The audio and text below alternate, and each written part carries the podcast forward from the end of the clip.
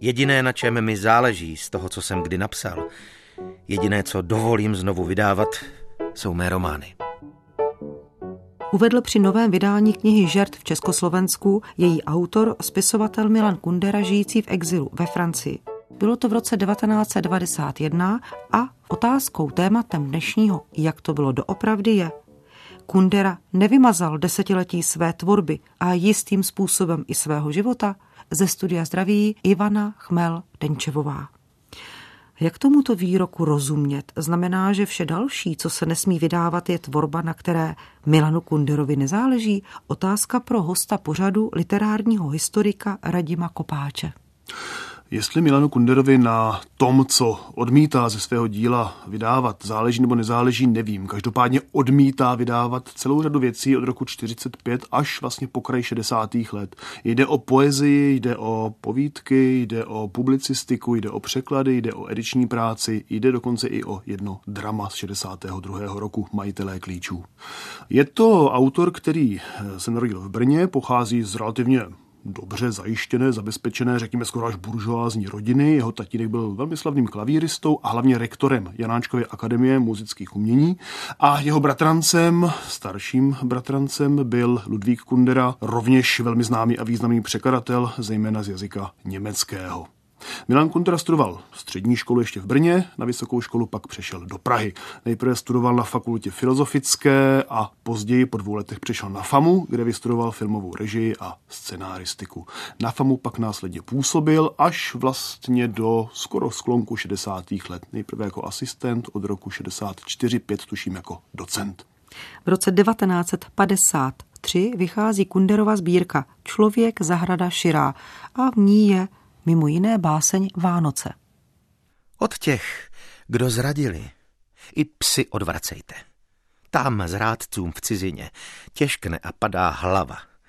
Dnes jejich samota se rakví stává. V polovině 40. let Milan Kundera začínal jako básník pod silným vlivem surrealismu. Všem velmi záhy po roce 48-49 se propracoval na pozice na jedné straně takového imaginativního přírodního nebo milostného lirika a na straně druhé na pozice socialistického realismu. Ta debitní sbírka Člověk zahrada Širá z 53. roku je vlastně přitakáním i odmítnutím té dobové estetiky, což je zajímavé. Kunderovi se do ní podařilo propašovat celou řadu krásných básnických poetických obrazů, ale na druhou stranu, aby vyvážil v těch prvních třech oddílech to, řekněme, v dozvucích avantgardní, používá celou řadu frází té dobové socrealistické řeči, zmiňuje Jižní Koreu, soudruhy, ten rudý prapor, revoluci a šťastné krásné zítřky. Proč tak činil? Kundera byl bez pochyby mladíkem ambiciózním, člověkem, který se chce v rámci kultury a společnosti uplatnit. A moc dobře věděl, že je třeba s dobou licitovat, že je třeba s dobou hrát a aby ji přehrál, musel přistoupit na některé její karty. Ještě jednou sbírka Člověk zahrada širá, oddíl polemické verše. Kritika přece znamená, tak učila nás strana, vzít svého kamaráda pod paži, Kritika, soudruzi, znamená vědět, že duše člověka jak příroda je širá. Jen ten, kdo ví, že je chápán a milován, šťastně pak žije, bojuje i zmírá. Jaká byla reakce čtenářů, jaká byla reakce kritiky? Řekl bych, že víc než pozitivní. Milan Kundera vlastně od počátku, od toho 53. roku, kdy debitoval v poezii, byl persona grata. Byl to člověk, který byl slyšet, člověk, který vířil diskuze, člověk, který nastoloval témata. Takže ano, to přijetí bylo, bylo velice halasné a do značné míry i pochvalné. O rok později, bylo to v roce 1954, se Milan Kundera přihlásil do básnické soutěže Fučíkův odznak. Uspěl a o rok později vychází jeho básnické dílo Poslední máj. Do krvava se slunce barví. Krví se barví květ i lístek. A Fučík jasným hlasem praví, nezradí nikdy komunisté, aby si život zachránili. Nezradí ty, pro které žili. Vždyť bez nich život zachráněný by se jim pod rukama změnil jen v živoření, prázdné mření, v řečiště, ve kterém řeky už není. Jak to koresponduje s Kunderovým názorem na svět a proč vůbec tímto způsobem píše? Milan Kundera byl v roce 50 nebo 51 vyloučen z komunistické strany. Následujících 5-6 let byl nestraníkem, byl mimo stranu a právě z toho důvodu, že neměl nad sebou asi tu pevnou, mohutnou peruť stranickou, tak se snažil, aby aspoň skrz to svoji poezii, skrz to své dílo nějak té oficiální dobové rétorice, estetice přitakal. Ta báseň Poslední máj, vydaná v roce 55, je vlastně příběh eh, rozvinutý na základě jednoho motivu z Fučíkovy reportáže psané na oprátce. Je zajímavé, že hlavním motivem v tom Posledním máji je motiv zrady. Fučík je vyveden nějakým svým strážným z pankrátské věznice na Petřín, kde je nabádan k tomu, aby podepsal Faustovi symbolickému Faustovi svojí vlastní krví Ortel, že bude na komunisty donášet na své druhy, na své soudruhy. Samozřejmě Fučík to odmítne a skončí na popravišti. Od konce 40. let se Milan Kundera profiloval nejen jako básník, ale také jako publicista. Jednou z prvních statí bylo Kalininovo poučení, uveřejněno v kulturní politice. Kdo je nepřítelem komunistické výchovy, komunistické propagace? Je to nepřítel přímý, otevřený, buržoazní přežitky v hlavách lidí, nepřátelská ideologie a tak dále. Ale nepřítel je i ve vlastních řadách, v tom, jak se komunistická výchova a propagace provádí. A Kalinin odhaluje hlavního záškodníka. Frázy. Takových textů napsal na sklonku 40. let v roce 49 eh, Milan Kundera několik. Byly to texty, které vlastně z dnešního hlediska zaujmou maximálně svoji bezděčnou, absurdní komikou, jinak to byla fráze na frázi žvást na žvást. Ovšem už kolem roku 52-53 se do publicistiky Milana Kundery začínají dostávat jiné motivy, jiné akcenty a začíná otvírat do té doby zakázané 13. komnaty. Začíná třeba znovu vtahovat do hry zakázanou a stále zakazovanou a proskribovanou avantgardu Harvardu. Hovoří o tom, že současné přece nemůže existovat bez toho, co bylo před ním, tedy bez toho minulého prvorepublikového. Jak bychom tedy mohli tuto etapu Kunderovy tvorby zhrnout? Psal on to, co chtěl psát jako autor, nebo opravdu spíše tedy uměl hrát ty karty, jak jste říkal?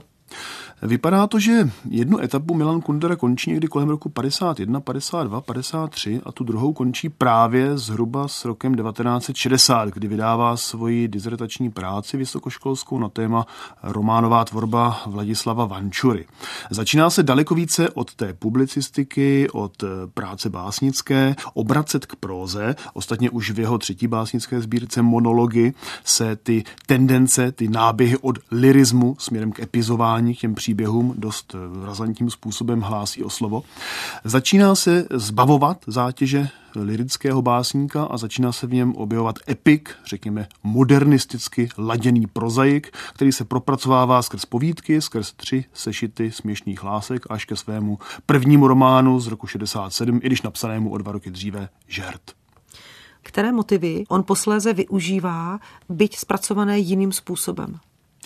Je to určitě pojetí dějin nebo pojetí společnosti jako jistého herního plánu, jako jisté hry. To je v románové tvorbě Milana Kundery velmi zřetelně přítomno, čím dál tím silněji.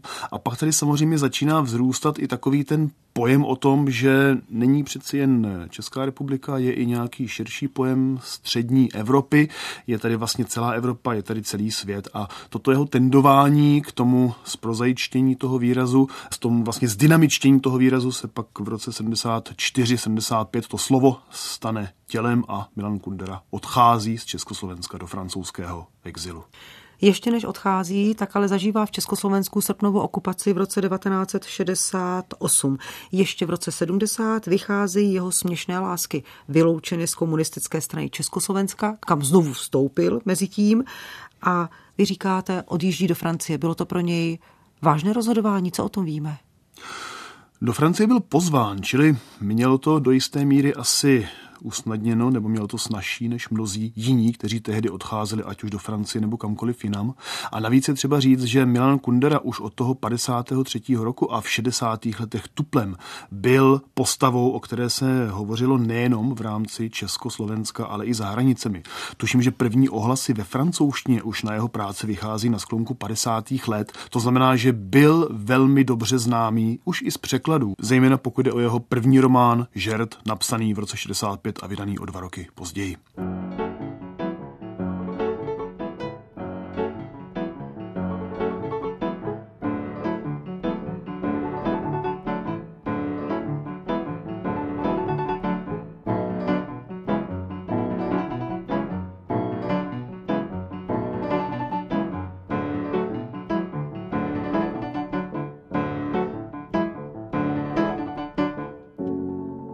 Ve Francii Milan Kundera zůstává.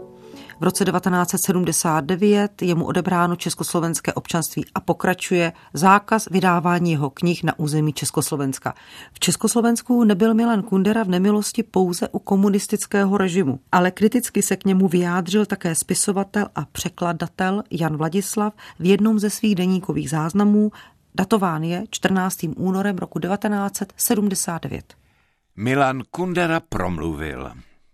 Jeho interview pro pařížský Le Monde z 19. ledna 1979 obíhá už i v překladu v Praze.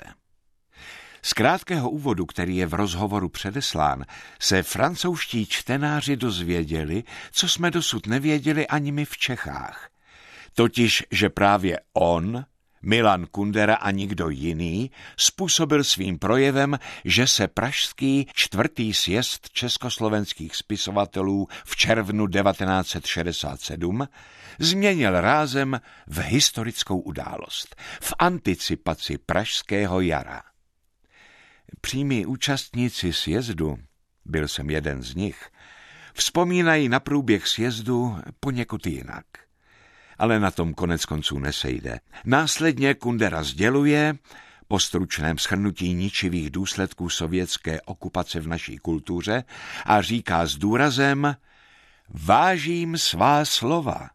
Svým trváním, svou šíří, svou systematičností nemá masakr české kultury po roce 1968 obdoby v historii země od 30 leté války.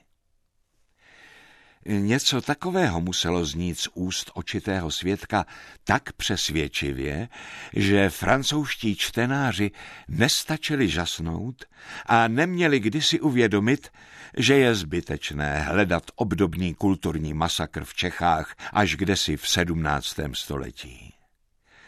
Ten největší, a nejkrvavější masakr v dějinách české kultury se přece udál po převratu v únoru 1948. Počet jeho obětí ve školství, v literatuře, v umění byl tenkrát mnohonásobně větší a taky brutálnější. Ostrá kritika Milana Kundery Milan Kundera to u zdejší, u domácí, exilové nebo samizdatové literární kritiky, psané tedy českými kritiky, neměl v 70. a 80. letech příliš snadné. Česká kritika mu vyčítala kde co. Od toho, že pseudofilozofuje, že si hraje na intelektuála, od nutkání všechno do mrtě vysvětlit, až k tomu, že si přičítá body vlastně druhých, od toho, že se stylizuje do toho, kdo byl tou rozhodující hybnou silou pražského jara v 67. 68. roce a také na druhé straně nebo na rubu toho, že trošku umenčuje vlastně obraz svůj, který už mohutně rostl od toho roku 53. vlastně napříč celými 50. 60. lety. Kundera se vlastně stylizuje jako někdo, kdo v roce 68 náhle prozřel zjistil, že režim je prohnilý a teď se toho režimu snaží co nejrychleji skrz to psaní zbavit, vypsat se z něj. Odešel do exilu a tuto notu si podržel a Románovi pěstoval právě i v těch románech, které byly kritizovány tak, jako jsme slyšeli z pera Jana Vladislava, nebo třeba ve stati kunderovské paradoxy Milana Jungmana. Jan Vladislav ale v tom textu poukazuje také na to, jak Kundera přeskočil všechno, co se dělo po únoru 1948 mohli bychom vyjmenovávat plejádu literátů, kteří byli odsouzeni na dlouhá léta do vězení jenom za to, že psali literaturu. A v té době Kundera píše ty oslavné propagandistické básně, píše ty statě. Není právě tady to klíčové, co Jan Vladislav kritizuje? Jistě ten společný jmenovatel s tím, co tu zaznělo, tak jistě ten společný jmenovatel tu existuje. On se skutku už tehdy v 70. letech distancoval od toho, co realizoval, ať už literárně nebo svým jednáním, svým konáním před rokem 60. On se v skutku stavil do role, jak bylo zmíněno, že byl spíše nepatrným spisovatelem, ne úplně tak velkým kulturním činitelem, jak to odpovídalo realitě, ale že až v tom roce 68 přišel tedy těm věcem na kloup, prozdřel a teprve odtud, že se vlastně datuje jeho to podstatné v literatuře, to podstatné v umění, v kultuře, v životě.